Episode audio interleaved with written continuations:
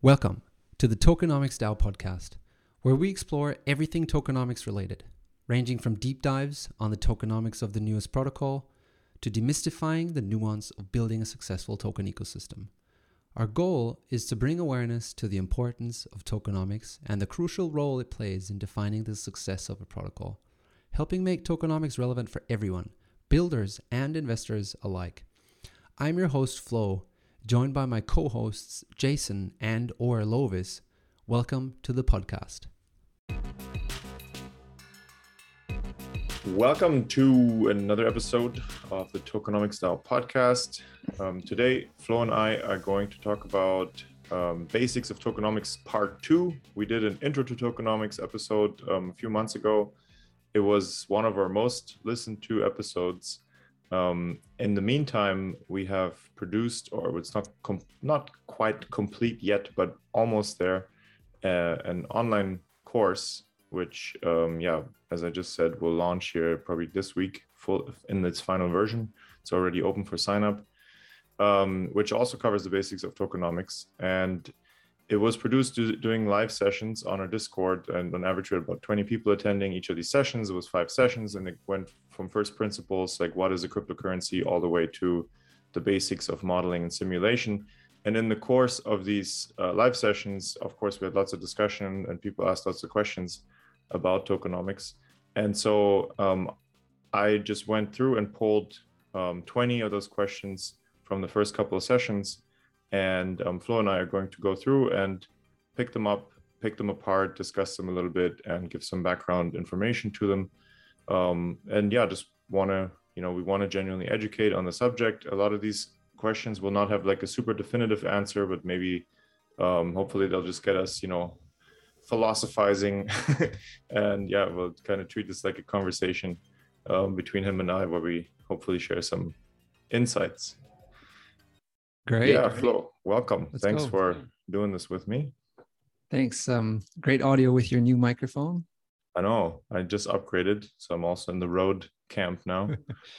We're not Sounds sponsored by them or anything, but maybe we should be. if they want to sponsor us, I'm here. I can give you my address. Send me a few things. Don't even have to internationally ship stuff. I'm, I'm right here. Sydney, right here. you know. Yeah.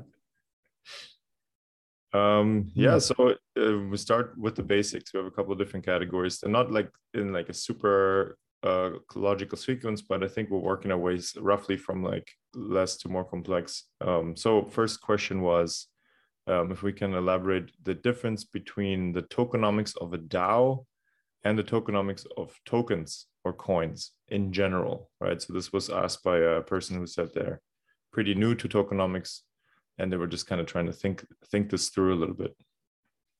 Mm. yeah that's i mean that's interesting. What would that be right? I think like daos i'm more like this community thing in in most cases or in a lot of cases.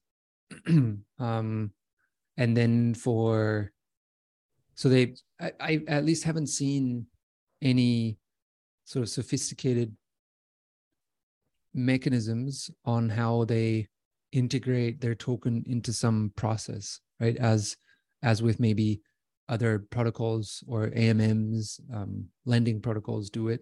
You know whenever you you do something within that you you, borrow something or you lend something or you um, do that or you uh, trade a lot then you get tokens. Um, that's kind of how a lot of these uh, yeah like dApps, dApp tokens work. And for DAOs, yeah, but like all I've seen is like this membership that some of them do, you know, friends yeah. with benefits and a, and a bunch of others, Bankless DAO, where you, I always bring that example, but it's, it's, it's always like that. You buy some tokens and then you can get in, you're, you're part of the inner ranks, right? And that's, that's kind of yeah. how the, how the token works.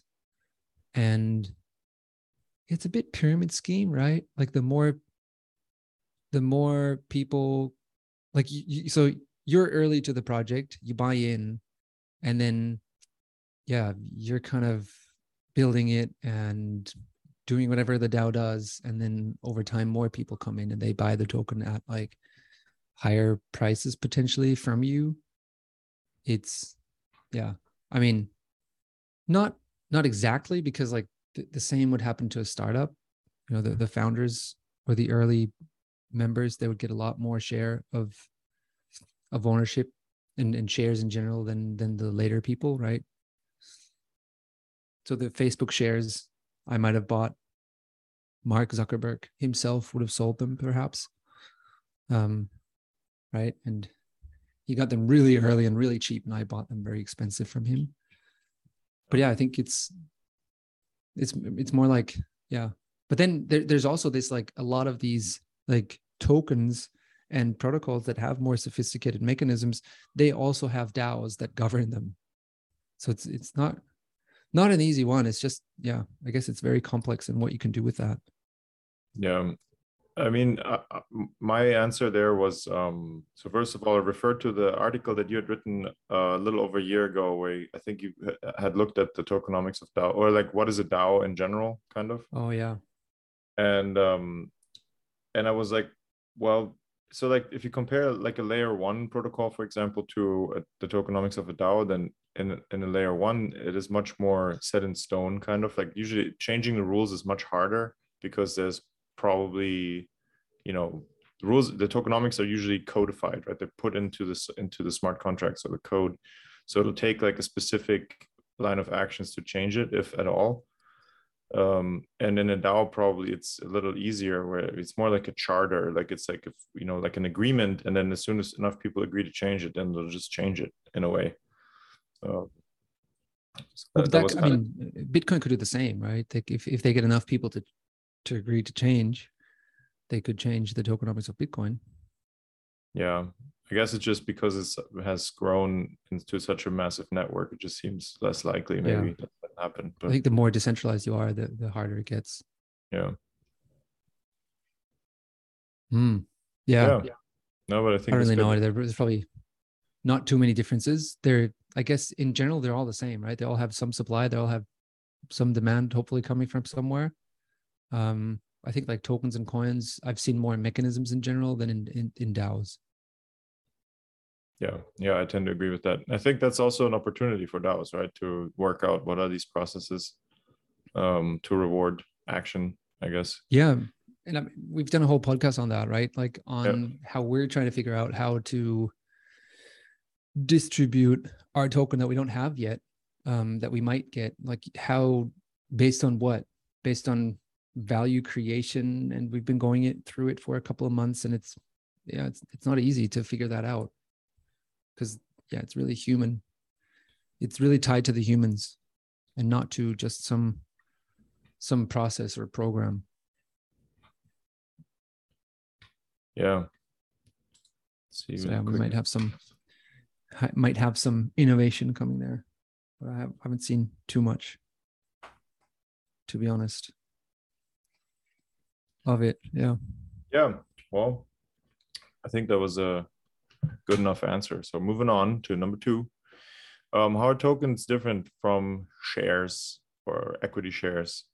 Um, and then like follow up question, I guess, was uh, can a token like why can't a token have similar equity properties than a share?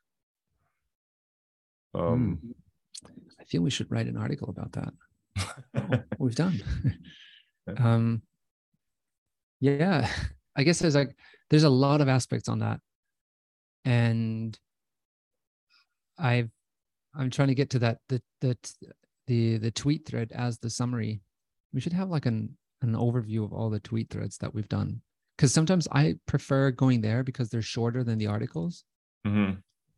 Like, I mean, of course, it's always good to read the article because the you get the full picture, but the tweet thread sometimes gives you like a this good summary, right? So I've like I feel like the there's or at least in, in the in the article that I wrote, there's like six different things um, or a couple of different things. There's like supply, they, they can have different supply dynamics, and often they are vastly different, like tokens and shares. There's this uh yeah, utility is also a lot different. Fundamentals look look different. There's different ways of evaluating them, and then also governance uh, looks very different. I can send it to you. I've, I've found it. if you want to share your screen. Um, they yeah, and and kind of how do I do that? You can do it here in the chat or here it is. Sorry, just setting this up. So yeah, there, there's these different like uh, there's supply, utility, fundamentals, governance. There's different ways of evaluating them. All these different things between um, shares and and tokens. And I think we we even did like a whole podcast on that a while ago as well, so we can link that. Um, but yeah, in in general, if we if we start with supply, there there's um, if you look at Amazon shares, they they increase over time, so they're also like mildly inflationary.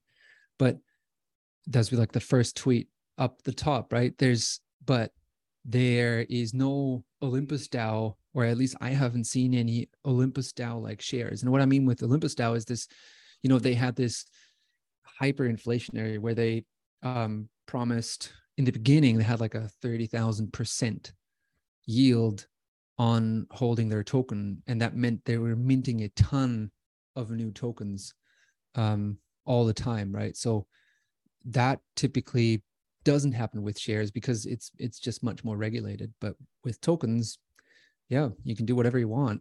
And um, I think that's also pretty cool because people can try out that stuff. And while I, I don't really have the latest on Olympus DAO, and but I'd, I'd love to see the history of their tokenomics because they've evolved a lot over time because they've seen like okay their their initial approach of being hyperinflationary didn't quite work so they've adjusted it and tweaked it.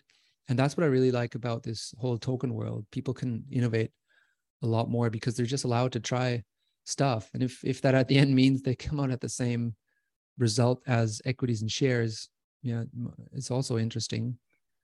But um yeah i feel like in share like when i buy shares i never look at the the shares outstanding and how they've been growing over time i don't know how about about you lovis but i never look at that when i when i buy shares i mean there's probably investors that do but i feel like I mean, maybe nobody really cares right or pays a lot of attention maybe when you're like investing in really small companies that are mm. listed, uh, maybe it becomes more of an issue. I've yeah. uh, definitely come across that that uh, Jay had pointed it out to me about certain like probably like a gold mining company or something like that. yeah, who are, who are uh, I mean, they're using the capital markets as a way to increase capital, obviously, but for them it's like more relevant, I guess, than for like massive like trillion dollar companies. Yeah, yeah, that's true. Yeah, but and, but still, like I feel like everywhere in, in tokens, you should look at that. Yeah, with like to- well with tokens you have to right because that is like yeah. one of the key. That's like one of the easy pitfalls to fall into. Um, if the if what the issuance rate is, um, and even the even the unlocks right is is a little different. I think with with uh, equity shares, if there's like employees that have shares vesting, that wouldn't be a major concern for me. Um, whereas with tokens, I think that could be because if it's a substantial amount that becomes unlocked all in one day, and then that person starts selling, that could definitely uh, impact your investment decision negatively, or your, you know. So yeah, yeah, I think like with big corporations, the shares that I mean, they, they would probably also like in like create new shares and mm-hmm. use that as employee vesting but they'll be really careful with that because the existing i mean with tokens the same but the existing shareholders would be not very happy if they get diluted on their shares right? So that i mean that means you you're creating more tokens. So your the the was it the cake or the pie grows but your slice stays the same size. It doesn't grow with it.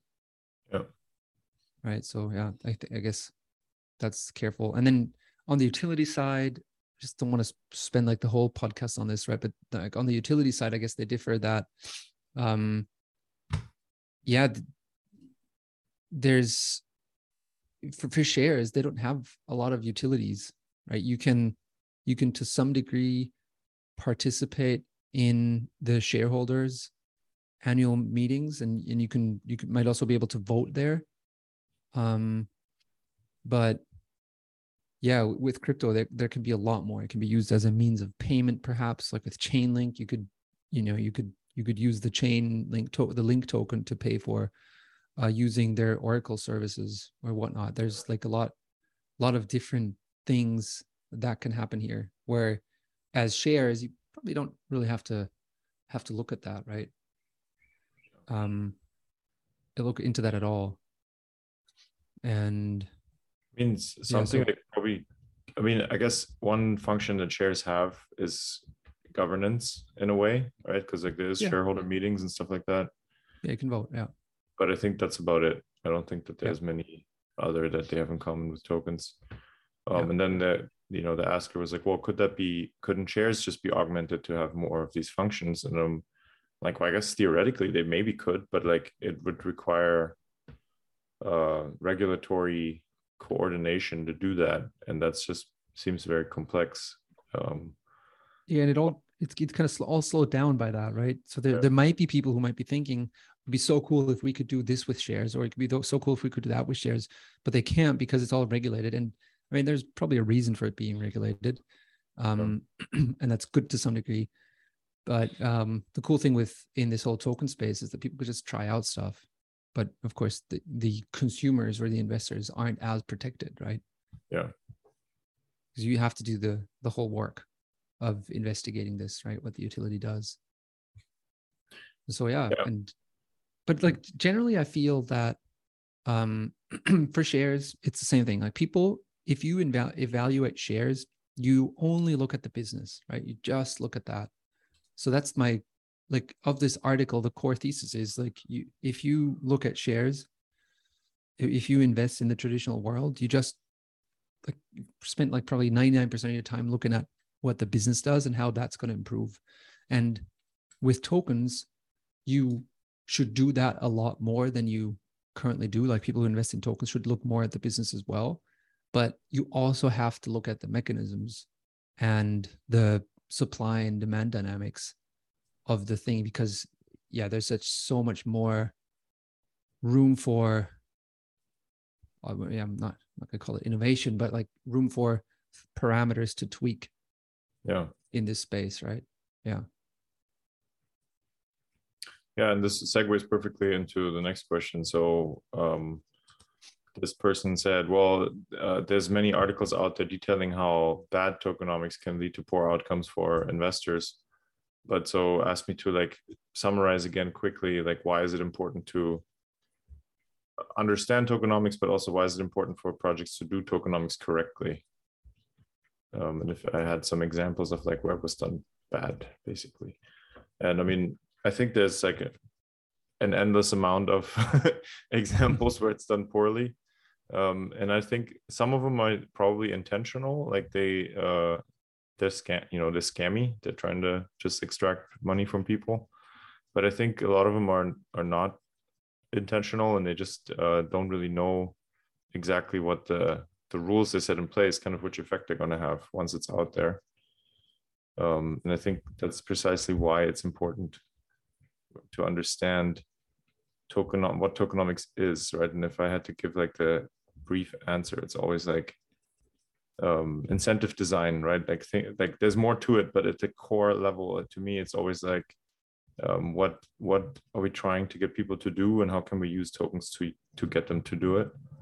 And in that context, I think it, it becomes uh, easier to think to think about it. What do you think? Yeah, yeah, I definitely agree. Um, it's hmm, yeah, it's it's what we what we kind of want them to do but i think it's what is also important is it's not just about like what you can use your token to do it's also why would somebody like go and buy that token right? And how mm-hmm. does that perhaps tie in with what your business does or with your project what it does? You can't just hand out tokens. I mean it's a great marketing tool so you could like just give tokens to everyone. And i, I see a lot of um, projects that approach us like yeah we we want to give tokens to these guys and to incentivize those guys and these guys and do this and do that but then like my question always is like so who's going to buy all these tokens because if nobody's going to buy them then well the, the price is going to suffer from that a lot because there's no buyers then the price is going to drop and keep dropping. Yeah. So yeah, it's it's it's a bit of that and a bit of that tying it to what the what the actual business does and how that can um yeah well understand It's- understand yeah. what the business does and how it creates value first and then Mhm.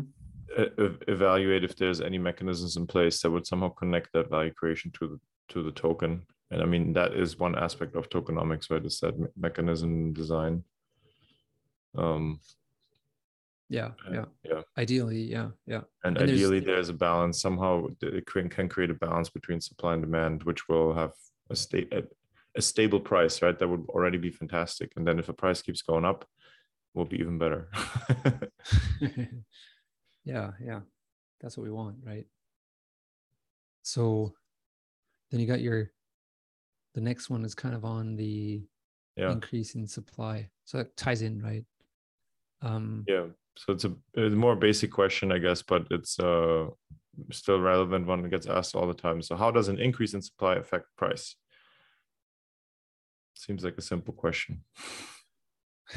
Well yeah i mean it's this this is not even tokenomics. This is like really basic economics right? If if there's a lot of stuff being offered if everybody has something to sell of the same good then in order to find those buyers you'll the, the, the way you can is to reduce your price the products are all the same like if everybody has great red apples to sell um, but there's only a few buyers, then the only way you can get rid of your apples is by reducing the price of the apples, right? So this is the same thing here. If, if there's a lot of supply of something and there's only few buyers, then the the price goes down to to find those buyers or to attract those few buyers, right? So the suppliers basically they compete for the buyers for the demand and yeah you, you can either do that by quality of your product um or by by price here so in, in this case like yeah if if you put up more tokens and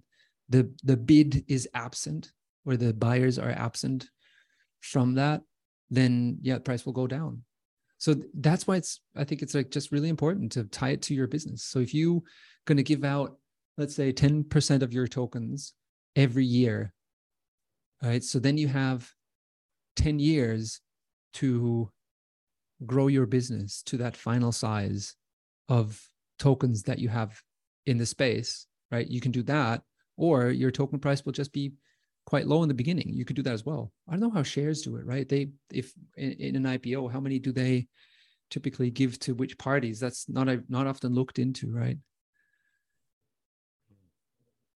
I guess it is, but well i mean no previous idea, equity holders in the business would then their equity like from an owning an llc or whatever i guess would be then just converted to share ownership or something wouldn't it Yeah, but th- but then there's also a few shares that are just like openly sold on the market, right? They probably have an Mm. allocation. There's some cap table that they have to Mm. calculate all of that, and then, um, but they typically they don't hold back on selling tokens or shares, right? They they would just like bite the bullet and have a low share price in the beginning, wouldn't they? Hmm. So you start with a very low share price, and then over time it grows. Yeah, I guess so. I mean, I guess you come up with a, val- valuation, like the business is valuated on whatever. Um, and I think that's why you need an you need. I, I don't, I don't understand how IPOs work well enough to be honest. But I think an investment bank is usually involved, and they, um, they evaluate the company and then give advice on like how many shares they should issue. And I think they also provide liquidity in the beginning to get the market like you know on launch day like somebody has to be kind of market making and i think that's that's the company that's taking them like that's the bank i think that's taking them public uh, but i'm not 100% sure how that works Yeah, I, I guess that's it. It, it kind of works similar in that regard. I think that there's Oh. someone providing that liquidity that make the market and and uh and trade it. But I- feel like a lot of corporations they start they're just happy with starting with a lower share price, whereas in Yeah. the token space, a lot of people are like going for these optics of starting at a, so, a certain token price. I mean, with shares, there's probably the same, right? With some corporations doing that. So I haven't really. Maybe that's something that could be interesting to to look into, right? Like who's who's trying to do what with their at their at their IPO versus at their token launch, right? I'm just looking at Amazon. So when they launched their token, their shares in 1997 at 0.09 cents, then and then that's probably accounting for all sorts of share splits that they might might have had, whatever. Yeah. Um yeah, now like a single share is worth 119. Um and others they've started at much higher prices per share, but that doesn't mean that the market cap is any higher, right? It's just, yeah, I guess it's all psychology and optics um, on how they how they manage that. Yeah, and then there's uh, Berkshire Hathaway, right? The original shares are like four hundred thousand dollars or something because they never did a stock split. Yeah. Um, but I think they do have a different type of share, like a different class that has a lower class price yeah. yeah. But um, they just never split. Didn't go and started probably started high and going higher. Yeah, uh, yeah. um okay, so then so there was a protocol specific question um early on because I think I used uh, Ethereum as an example for some of the stuff that I was explaining in the course. Um and so of course touched on the Ethereum 2.0 transition. And somebody asked me straight up, like, okay, so is Ethereum 2.0 now inflationary or deflationary? And you said, I've got no idea, but look and at ultrasound.money. I said, depends on how the market works, right? Yeah. I don't even know. It's, I mean, but they've got this this chart, and someone tweeted recently that it's not long until uh, they're going to go deflationary? So for sure, before merge, the uh, the well, for sure we know Ethereum does not have a cap, right? There's no supply cap like Bitcoin. Um, during the mining process, when it was still proof of work mining, the miners were rewarded with um, ETH tokens that were minted, I guess coins theoretically because they have their own blockchain. Um, they were minted into existence, and that's how the supply was uh, not capped and could theoretically be inflationary forever. But since that's done away now, since post merge, there's no more proof of work, so miners don't have as high of expenses anymore. Um, so now, from what I understand, they get only paid from transaction fees, and a part of the transaction fees is actually burned during every transaction. So that means miners actually go get I think only like 70% of transaction fees. Um, or I guess in this, how much is burned, yeah, yeah, like that. And so that means not only have we have they not we I wasn't involved, but um, they have reduced the kind of emissions of new uh, coins dramatically. Um, and so now, in, in fact, in burning, but so now it depends on the transaction volume and so forth to see if that'll actually tip it into deflationary territory. And if uh, I guess if there's low transaction volume, then it won't have a large effect or something like that. That's how I understand well, it. Yeah, if the transaction volume is high, then it will get there quicker, right? Because it will be burning more. Yeah. Um, more of that ETH will be burning more than, um, yeah, what is created through these uh, staking rewards for the for the stakers and validators and i think they've even projected something when when that might happen. They have like this supply peak which they predict around 24th of october. That's yesterday. Shit. so we might already be deflationary as we speak. Well it's up one and a half percent today so yeah, yeah. We'll we'll see how it goes. Um, I don't know. Maybe maybe I'm just reading this chart wrong, but I think it could. They're projecting it could get into that territory where, um, kind of like all the supply that is like the lower supply that is coming in through staking has already been burnt through the transactions that are happening. So I think there's something on along the lines of we're going to have uh, mildly deflationary, and then it would catch up again and be this uh, mildly inflationary, or at least very low deflation. Yeah. Yeah, I mean, this is very this is a very interesting site. So anybody that wants to study this in detail, ultrasound money looks like a fun place to play around and learn. Um, yeah, what type of price effect do we expect this to have on ETH? Uh, we don't give investment advice. However, um, in my personal opinion, if you reduce supply and demand for ETH remains stable or high, uh, ideally even increases, right? Then that would result in a higher price. But as to how high it might go is anybody's guess. And um, I mean, you're you're assuming that demand stays the same, right? Yes, exactly. If at least at least the same. Down, ideally, ideally over time it goes up purely because yeah. there's so much activity on ETH, like lots of uh, devs building whatever D apps and new NFT projects launching, and everybody that needs to transact in the network needs ETH to pay for gas, right? And that's the ultimate demand driver, I think, for it. Uh, yeah. And yeah. yeah. So assuming that demand keeps growing and supply gets reduced, then that should drive the price up. But when or how high is anybody's guess. Um, yeah. So then protocol specific other questions. So Uniswap is also a, well liked example uh, because quick backstory. We've talked about this at length, including in an article and community talk and podcasts. Maybe has come around already. I'm not sure. Um, Uniswap created a token. They launched without a token, right? Because they don't actually they don't actually strictly theoretically need it. Um, but of course, we've said before, tokens have lots of uh, um, uh, benefits to a project, including you know, uh, you know, getting people to stick around, being more loyal, using it as a marketing tool, and many others. Um, and so they launched a token as a response to SushiSwap forking their code and kind of trying to steal the liquidity away from their liquidity pools. But so when you look at the Uni token, um, then you see that the Uni treasury only has uni tokens in it. And there's not there doesn't seem to be any mechanism to ever replenish these. So that basically means um, the DAO governance who holds these uni tokens can decide and vote to spend them on stuff.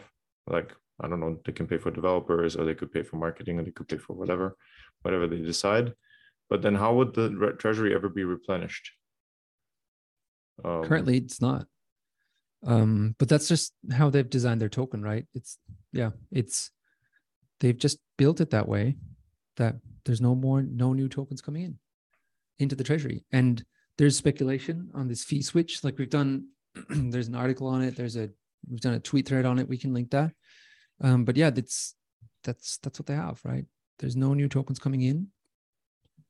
And uh, if they were to implement this fee switch then uh, there might, right? They might take a cut off of the like currently, if you do a, a swap on Uniswap, you, you change USDC for ETH or something like that, you pay a fee, but that fee goes to the liquidity providers, and none of that goes to Uniswap itself, um, to the DAO.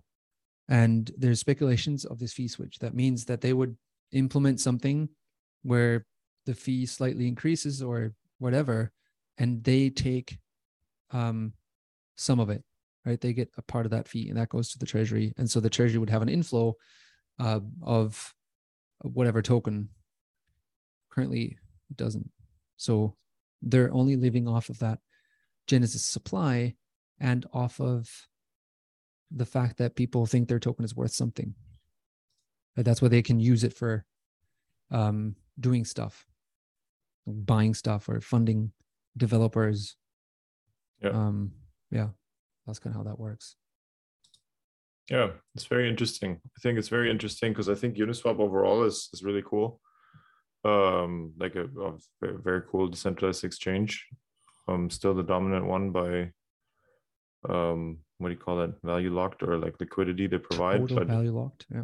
yeah but the token is still is kind of still under development like they'll probably keep adding i assume they'll keep adding features to it and how that whole tokenomics of it works um, which i think is actually is actually a great way to do it you know launch and then give yourself the freedom to make improvements later on probably the only way to get to something to a really good system because i think it's very hard to kind of have all the answers ahead of time anyway Yeah. Um, yeah. Um, so yeah, so we've got two valuation questions. So um, with especially with a really early project, so like there's no revenue yet. Um, that's kind of the I think the underlying assumption. What would be a good way to evaluate to value an early project in the tokenomics space? The I don't know. That's that's Yeah, I know it's a tough question. that's I also right?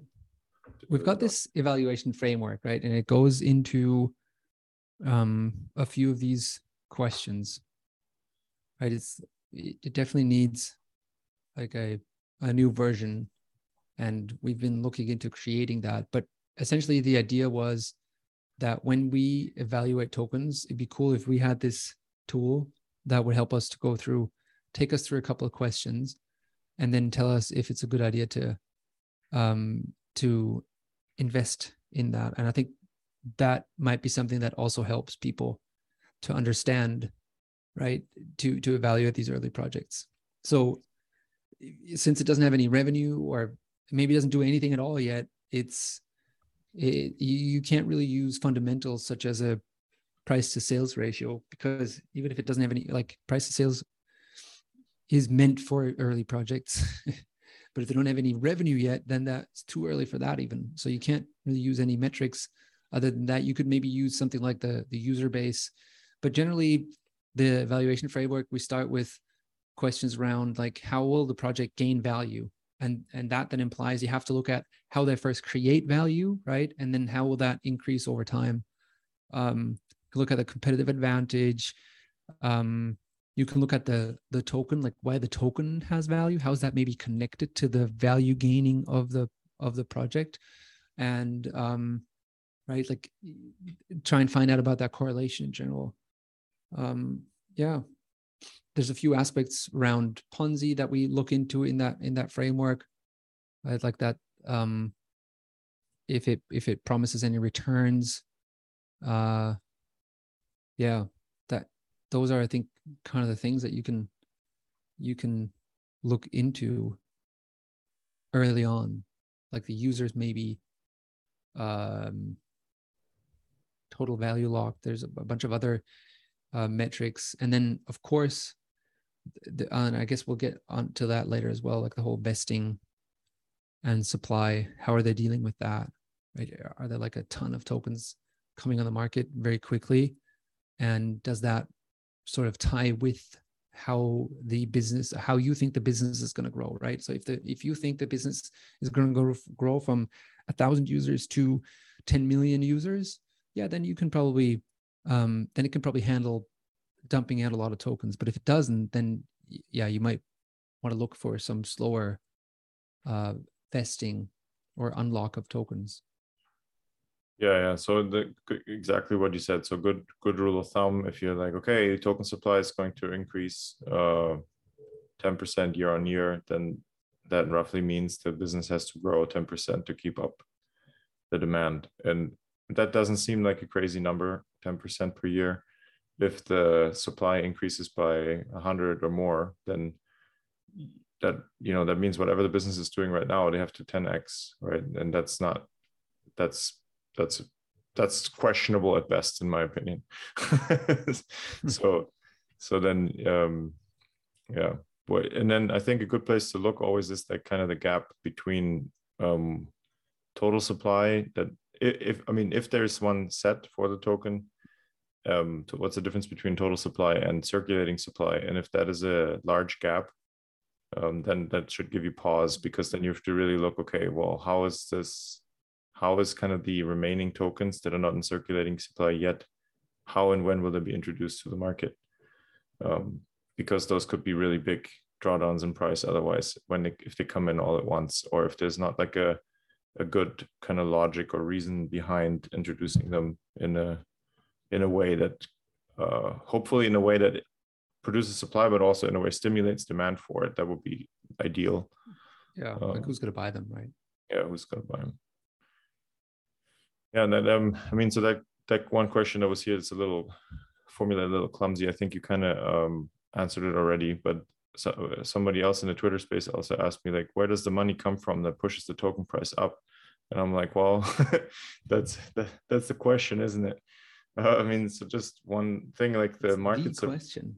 are, they're very the markets are very cyclical right? So we know we have these bull runs. They're uh, usually like a year or something year and a half where it keeps just keep it seems like it just keeps going higher and higher forever but then um sure enough there will be bear, a bear market to follow um, and then during the bull runs like the money i mean new users entering the space they're often unexperienced they don't know what to look at and they just um, it's a little bit human psychology. You just see that something's gone up. Uh, say maybe you've watched it for five days right? And you see every day it goes up 10% then you're like well screw it. I'm i'm jumping in right? I'm, it's going to keep going up and i don't want to miss it. Um, and then and then maybe if you're early then it might still go up way more or it might not. It might have been already past the top and it keeps going down. But so the point is where does the money come from right? Like the whole point of what we're trying to study in tokenomics now is to find out how to make this stuff sustainable and um, help projects achieve the goals that they're trying to achieve using the token and if the goal for them was hey i just want to make a quick 10 million and then i want to burn all my investors like we probably we probably wouldn't help them with that. So we're trying to figure this out for real and help people build businesses that last um, in in this space. Yeah so reeling that back to the already uh, mentioned vesting and allocation. So got a couple questions here. So vesting periods what happens when the, an unlocking time is near. Is that a is that a buy or a sell signal? Right. What do you think, Flo? Yeah, maybe first, like briefly explain um, what what this is. Right. We've got the um, you've got like your total amount of total number of tokens you come up. You can just um, make up anything. So you have 10 million, and then you can decide whether to like then you decide who you allocate these tokens to. You might have to give some to investors to raise some money. You might have some team members that work with you. You got to give some to them. Maybe there's some other areas like the community might want to give some tokens to. And then so that's who you're going to give them to. But then there's this time aspect of over what time frame are you going to give that to them? You could give them to them at on the very first day. That of course introduces the problem that they could just also sell it on the very first day. And you might not want that because you might want um, you might need some time to build up your project. And so vesting kind of or unlocking does that, right? It it regulates how quickly your tokens um, can be sold over time. And um, yeah, so I guess like when the unlocking time is near, um, it, it depends on when these people have have bought, right? So let's say the and and often what we don't see like what normal retail investors don't see you'll get you'll see a token price of a token for one dollar at launch. You think like oh that's great. I'm going to buy the token. So you're going to buy the token at one dollar and then it it might go up to um one dollar and ten. Uh, but what you typically don't see or what people should know is that there's also these like pre-seed and pre whatever seed round um, where investors get in prior to the launch. And that also happens with ipos right? Like if if warren buffett buys into some shares he typically doesn't get into the price that you get in. He gets in lower than that um, and before that. So you have to know that when the unlock or when people are able to sell um, when these investors are able to say sell they're in most cases sitting on more gains than you have if you have bought in at the at that point right? So they might have gotten the token not for one dollar but they may might have gotten it for 50 cents. So they already have doubled their money at the day of ipo and they're like ready to sell. And everything that goes up from there they're happy to um, to take these gains. Um, so when that unlock happens, then maybe after after a year or so, and the token trades at um, one dollar and ten, those that would have bought at fifty cents, they're they still doubled their money, right? And you might only have made um, ten percent, uh, so that ten cents, right? But yeah, it's it's kind of uh, that's how how to see it. So there's then these tokens coming into the market, but if the token trades at a lower price than what these early investors would have gotten onto, then maybe they won't, right? It, it all depends. You have to look at where the other people who are in this have um have uh what price they have have bought in. I think that's the that's the important one. Yeah. And typically exactly. you can find that out somewhere like on coingecko or on Messari. There's different sites that have that information on not always but in in most cases they'll have that information on what valuations this stuff was um was traded at and how do long they, vesting periods are. And and uh, in your experience do they disclose those? Like um, yeah. yeah. I, I mean they don't have to but if you just go to coingecko they'll they'll have that in there. Um yeah there was a good example right? It, it was a whole whole um article by Cobie on um, what is it? What is it called? Incentives, incentive structures, or something. And he had a couple of good examples in there. Um, Casta token, um, also covering that one as a case study in the course. And I think pre-seed investors got in for for pennies, right? And then on the on the launch day, uh, price went up already to a dollar. So in that case, you might have early investors sitting on you know 20 30 50x profits. And then because like often when when i look at these charts i'm asking myself like who's still selling right? Like the thing went up on day one for like 80 cents and one dollar 10 maybe and something.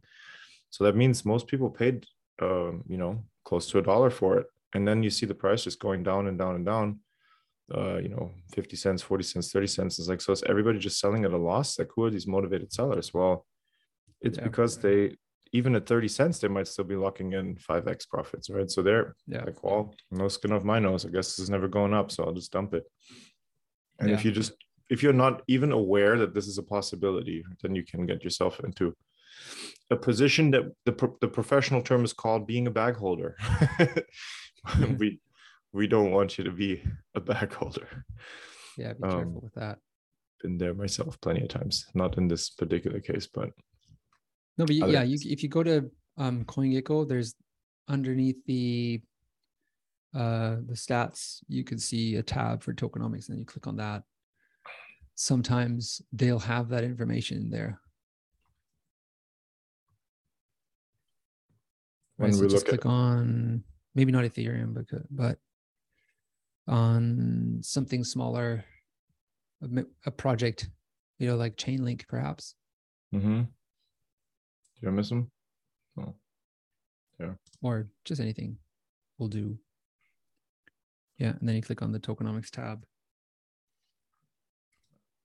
And then scroll. They have the allocation so that like link was given to public token sale 35% node, node operators got 35 and the company got 30 and then underneath that you'll see the supply schedule meaning when these tokens were unlocked. And then also you can see down there what are the fund rounds for chainlink? So they raised 29 million on the 19th of september at an average price of 0.09 cents. And so that's well you have to know right? Like these early investors, they got in at, at these prices. So if Chainlink is trading higher than that, which it probably is, it's trading at almost seven dollars now. So they're sitting on uh, some nice gains there. But it's also been five years, right? Yeah. But even if you go back to launch, right? They've so I assume they launched, maybe they launched on November 9th, 2017. They launched at 22 cents. So from point, that's like more than 2x, right? From 0.09 at launch. So if there was no vesting, these investors they've just doubled their money. So they might sell half of it and let the let the remaining part um, ride risk free, right? well, makes sense. Yeah. anyway, yeah, cool. vesting. Yeah, we'll link that resource. That's a handy one. Um, okay, so then next question was, uh, how does allocation to the community affect the price? Because majority of protocols seem to allocate quite a bit to community. Is that good or bad?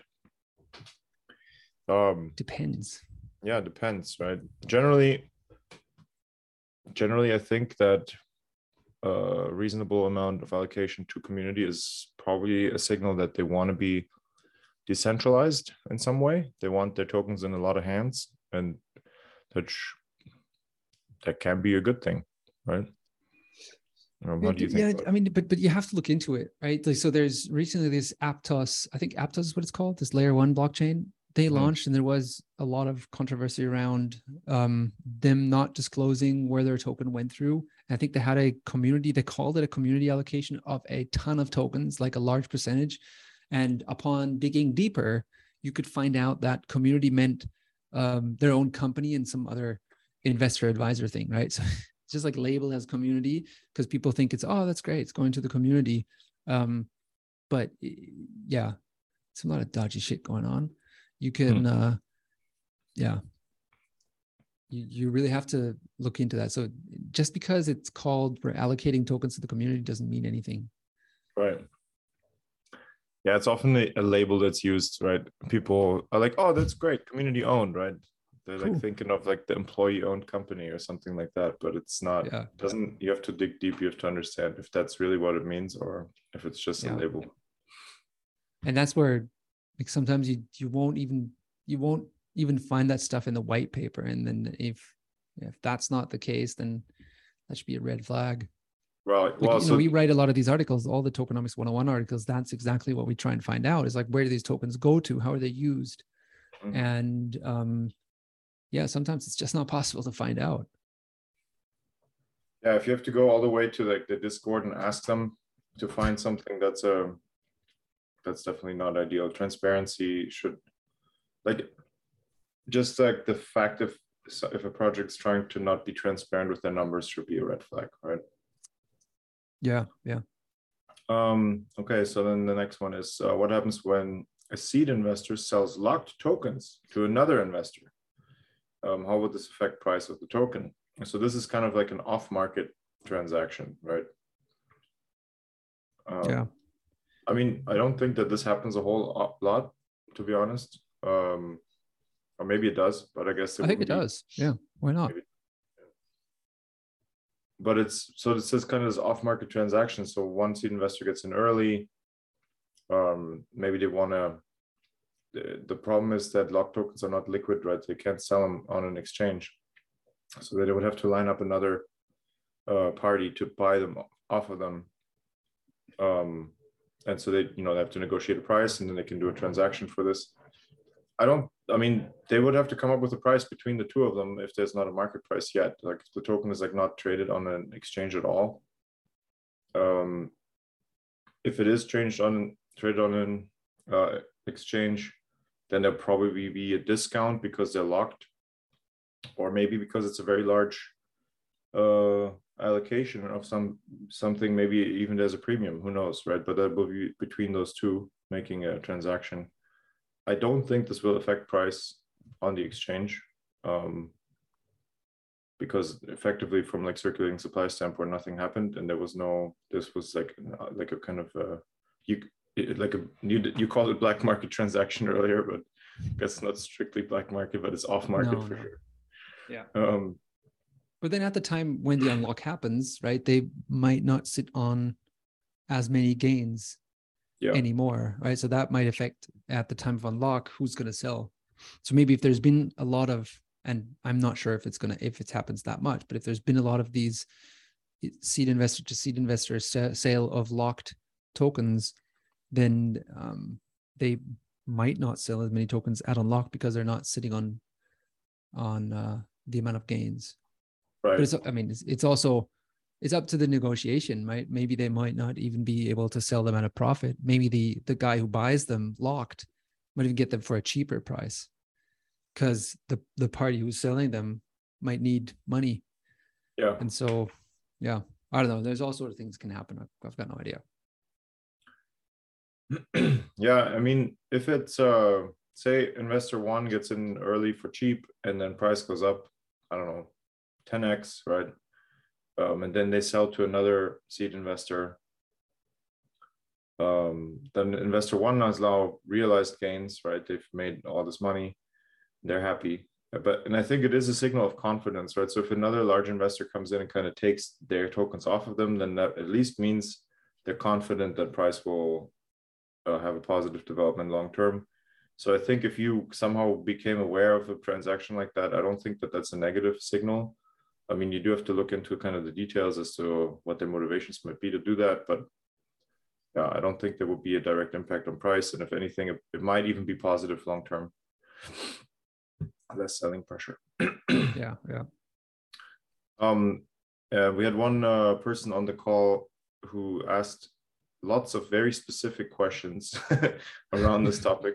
Um, and there's still ongoing discussion in the Discord in the tokenomics chat. So if you're interested, please come and uh, check this out.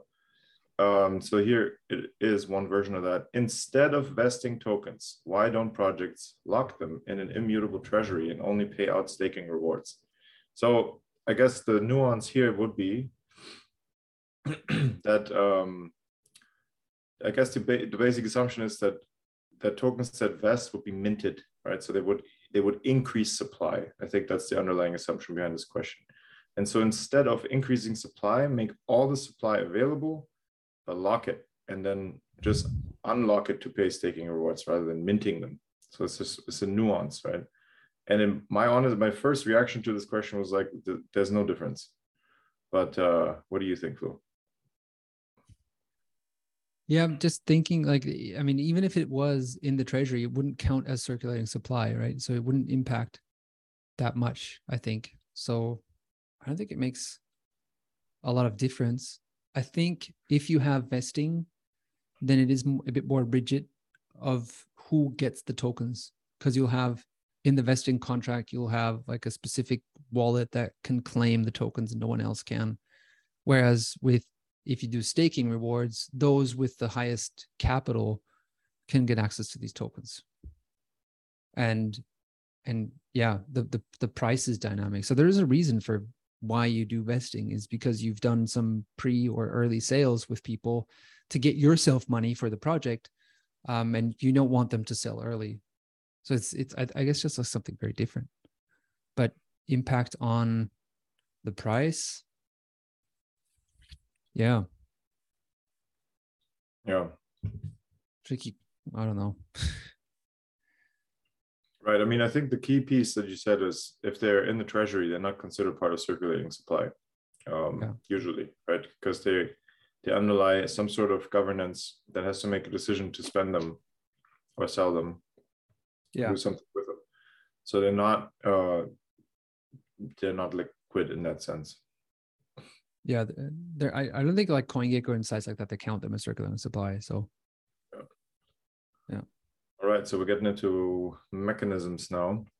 Um, can you give an example of why buying a token and then burning it is a powerful mechanism? So I think this question was asked based on something that I had said during the presentation, and that was maybe a way for a project to kind of create uh, buying pressure is by using some of their revenue, which is assuming they have some, right? um, they take some of their revenue and they buy their own token and then they burn it. That might be, create uh, buying pressure and also would uh, reduce supply. So now, do you, well, if this were the case, for what, what would you think about this mechanism? First, like it, it doesn't sound too bad. Um, but it's this indirect mechanism with which you try to increase your token price. Maybe you'll have better avenues to use that token. So there's this one, there's an article that talks about that, and it um, basically argues that if you hold, like you buy back these tokens, but you hold them and then you reinvest them um, into the growth of your business that might be favorable. Stop burning tokens. I think it's that one now. Yeah, so it's kind of like this. Put them back into your business instead of just burning them. Um, How would you put them back guess- into well, you could you could use them for grant programs, let's say, Mm. or you could use them for uh, to, to yeah fund certain initiatives. Um, And then maybe you fund, you fund them with token instead, right? So you buy them back, yeah and you give them to people to do stuff with them. Yeah, that makes sense. That that would that should definitely make the pie bigger, right? So rather than su- reducing supply, which might might have a positive impact, but uh, allowing people to build on top of your innovation, that that always sounds like a good idea. Yeah. And so the idea is then uh, you have these tokens, you give them out to people who build stuff, and these those people who build stuff, they might see themselves then as owners of the project. So they might not sell all of these tokens, but they might Mm. hold on to some because they feel themselves as owners because they built a part of the project. So it's this, yeah, like you said, making the pie bigger. That's kind of the argument of that. But yeah, I mean, burning can also work. Um, I don't see a reason why why not it's just like if you ha- i think like if you have this programmed in to some smart contract that says like oh every month we're going to go and buy um tokens yeah you might not always get the most favorable conditions for buying and burning Right, that's for sure. but it, yeah i mean you could also argue that dollar cost averaging is a better strategy than trying to time the market but i don't know yeah I mean, if it was very substantial buys and you would always do them on the same day, people would start front running them. But if you kind of Yeah. keep it in the dark, maybe you have Yeah. some more um some logic behind it when you buy like only certain market conditions or something, then yeah I think generally if you have excess revenue, buying back your token is probably that in general. I don't really see why that would be a bad idea, but as to how you do it and what you do with the token, I guess that's the question. yeah depends on a lot of Um, things i think yeah but it's over yeah exactly but in general i mean if a project has re- enough revenue from their value creation to even buy tokens that's that's already great um Yeah, but you might want to diversify, right? You might not want because you have already have so many of your own tokens. You might want to hold other assets, and you might be happy to keep that USDC yeah, revenue that you have. yeah true maintain some liquidity throughout the bear market for example Yeah. um okay so because regulatory clarity of token burning is missing do you feel like there could be another solution that you could so where you could send tokens until you get a green light from regulators so this question caught me a little off guard because i was not aware that there is regulatory uncertainty around token burning um have you heard this I'm not an expert. Yeah. I've, I've got no idea. I've, I haven't heard this. I heard like you know dividends. You're not allowed to pay out dividends, Mm. but I, I don't know about burning. What that does. Yeah, I've got Yeah, no and so- And so the, the the asker had suggested, well, instead we could just put them in a vault and wait, but it would still remove them from circulating supply. And I'm like, well, I mean, a burn is just sending them to a zero wallet where I mean they cannot be recovered, which I guess would be the difference. But um, it, I mean, doesn't seem that big of a difference. I, I I assume it'd just be if if people like if project decided to just send their tokens into a vault that they do have the key to, then I'm like, uh, rather. I mean, then then I'm back. Go back to previous question. Well, then rather just set up a grant and fund stuff with it, right? Like that doesn't. That seems to make a lot more sense than to just hold them. Yeah. Um, Yeah. Yeah, exactly. Totally. 100%. Yeah. And I don't know what, I've got no idea. Like, what counts as a circulating supply? yeah. Right, like- It is. it- Does it count if they're in a smart contract and they can only get out if if there's more than four people required to get them out, or like what is it that makes something not circulating? it goes to the whole question of is our staked tokens part of circulating supply? And i think projects want to say no they're not. But then in effect um, so there was also some discussion on discord about that. Yeah. um, where sextus had said well he did a study on it. Unfortunately we don't have a link to it.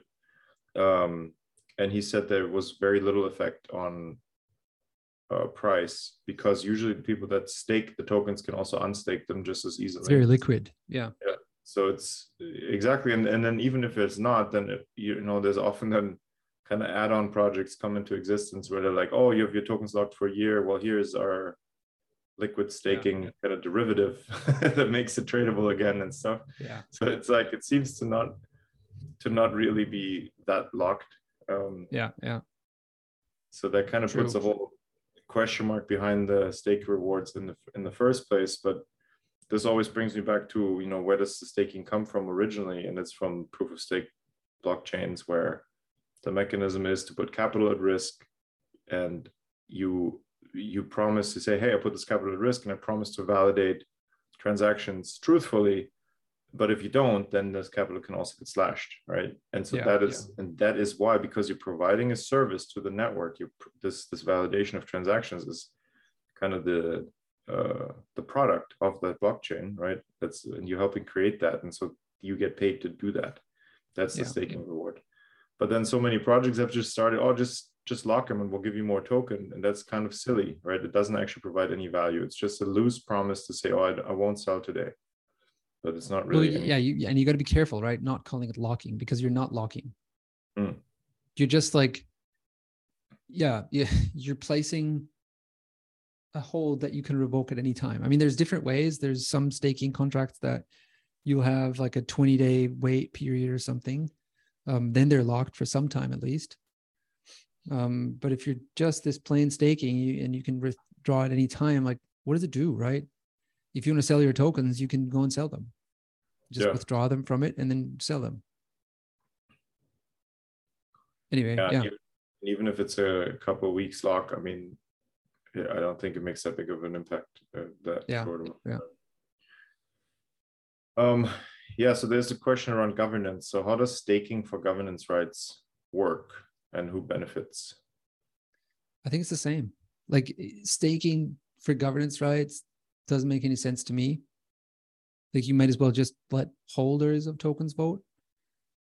Um, but yeah, then there's this whole VE thing where you lock tokens for a longer amount of time, and that might give some more commitment to uh, these these token holders, right?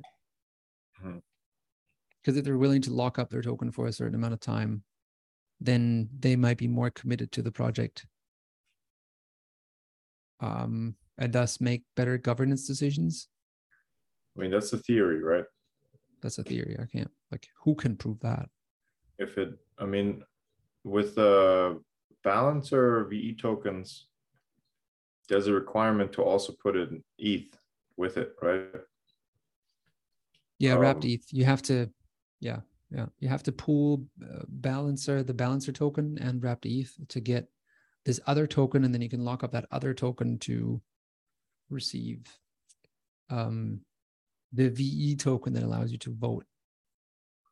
But and so here, I mean, I don't really know if that's just extra steps or if that's meaningful, but it feels meaning more meaningful to me because I'm like, if I lock my ETH, then I'm definitely foregoing opportunity cost or something like. I mean, I might incur some opportunity cost. Um, so that might in fact make me more committed to the project but i'm not really sure if it's not really the same um, if it's still not mostly the same as staking for governance but i mean in in general the idea that you have to be kind of a substantial token holder or staker in this case to get for example the to be allowed for example to make a proposal in governance that does seem to make sense because you're filtering for um, yeah people that have accumulated a large amount of your token. And so you don't want somebody who has like one token or 0.1 token to come in and make a proposal because even just reading and working through those proposals can be time consuming. Yeah. So that makes sense in a way but then at the same time you're also making your the influence is kind of put up for sale in a way. So i don't really know. I, I don't have like a definitive opinion on this yet. I, um, but I, I kind of have to admit, I've also have to yet to see governance to really make like a real positive difference, I guess. I mean, I'm sure that's just my own ignorance. I'm sure this project where it works great, but um, Yeah, I don't know. I mean, I've seen many like governance polls where it's like the there's only 10% or whatever is even coming in for a vote. And I'm like, well, that doesn't really seem like a very engaged community. But sounds like the standard democracy. Not even worse, right? yeah. Um, okay, so moving on. Uh, how can we predict that burning a certain amount of tokens at a certain market cap will result in a certain effect on price?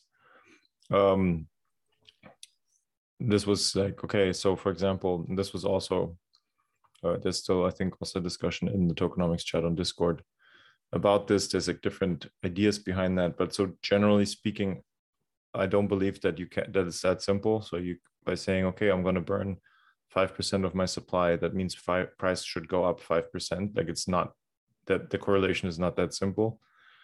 Um, it always depends on the underlying supply and demand characteristics. So previously mentioned briefly that Casta token, like this influencer token that had really cheap pre-sales and then went like to a dollar on launch day. Well, in the analysis that Cobie did in his article, he uncovered that only I think two and a half percent of total supply were even up for sale on launch day. So that means only two, like uh, just repeating that, only two and a half percent of supply were even on the exchanges to be traded that day. So it was an extreme supply shortage, which made it even possible that um, price could go up that high.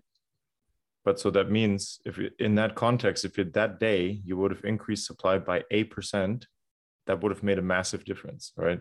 So that would have made price maybe 30% lower or something. Um, so like very small tweaks to supply can make a massive difference, but it always depends on the context. Uh, so I don't think that there's, it, there's no simple correlation, unfortunately. Yeah, I don't what think do you think? Yeah.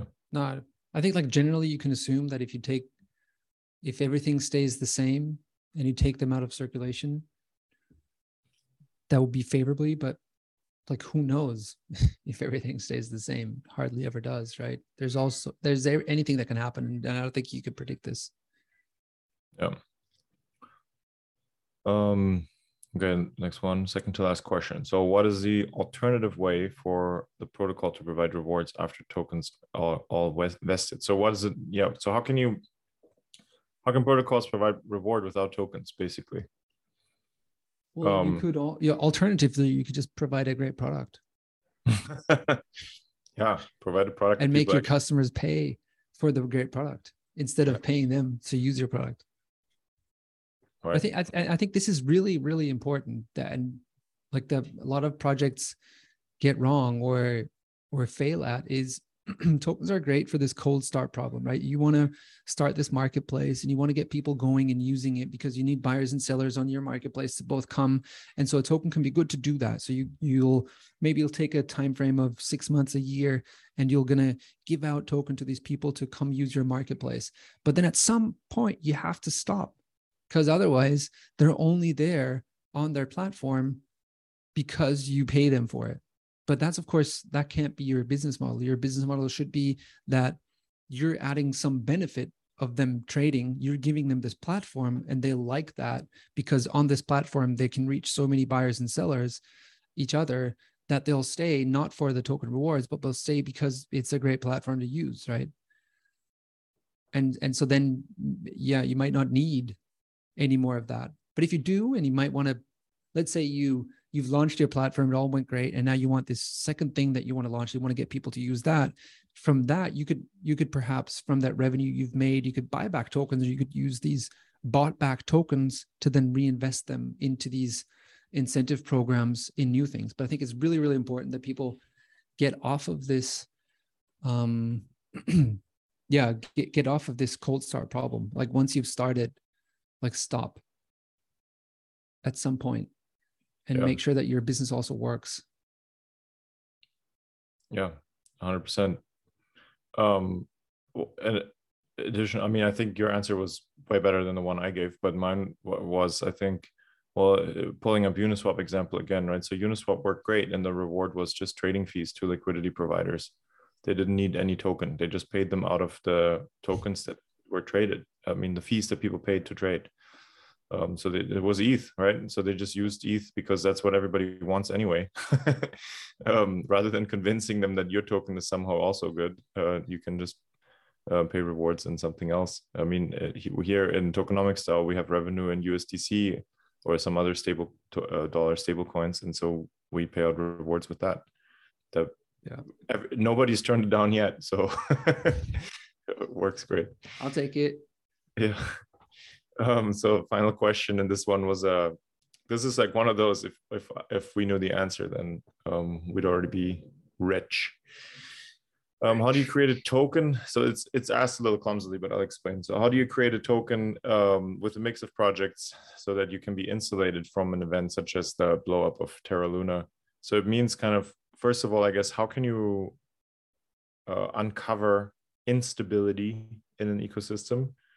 Um, is there like things to look out for? And the other thing is, um, could Terra Luna have diversified to such a point where basically the the blow up would have not happened? What do you think? Wow.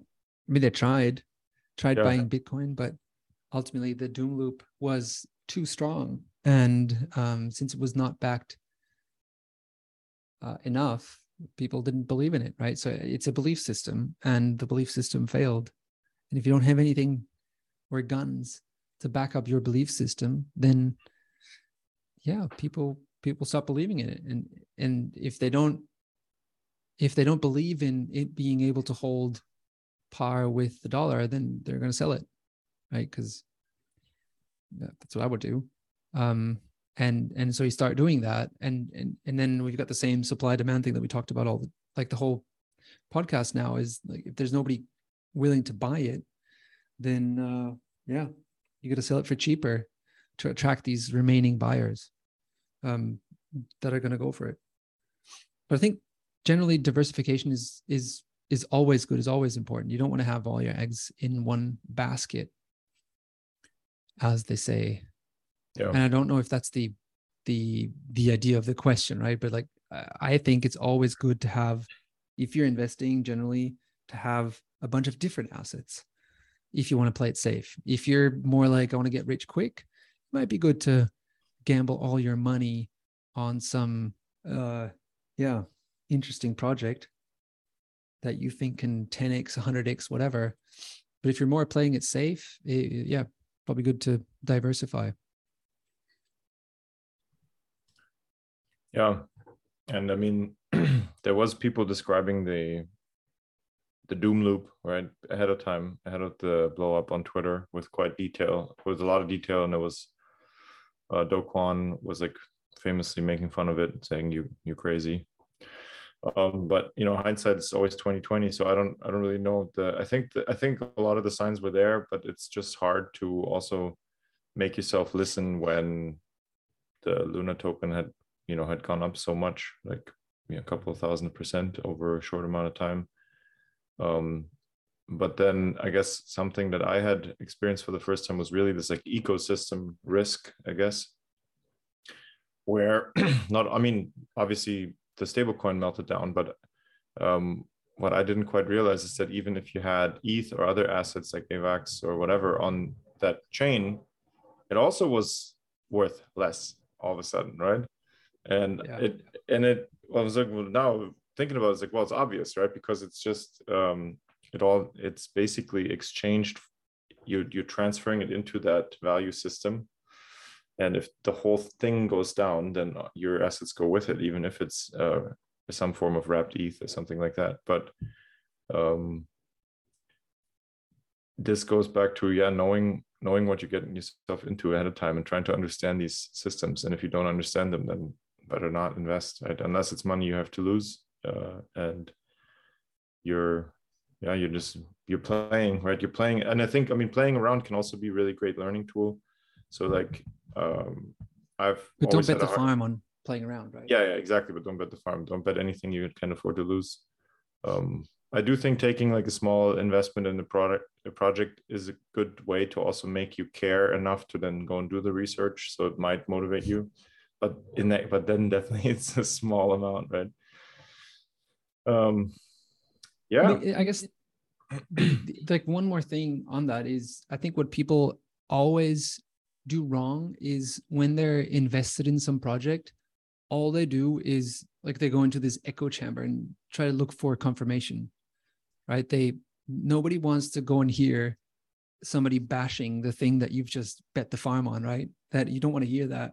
So you try to avoid it, but that is what you should be hearing or what you should be listening to. The people who say like, no man, this is not going to fly for these obvious reasons. So that's what you should look into and dig into, right? Not the not the ones that say like, oh, this project is going to do 100x, it's going to be worth 20 billion by then and going to do that, right? That that's that's like useless because you're invested anyway, so who cares?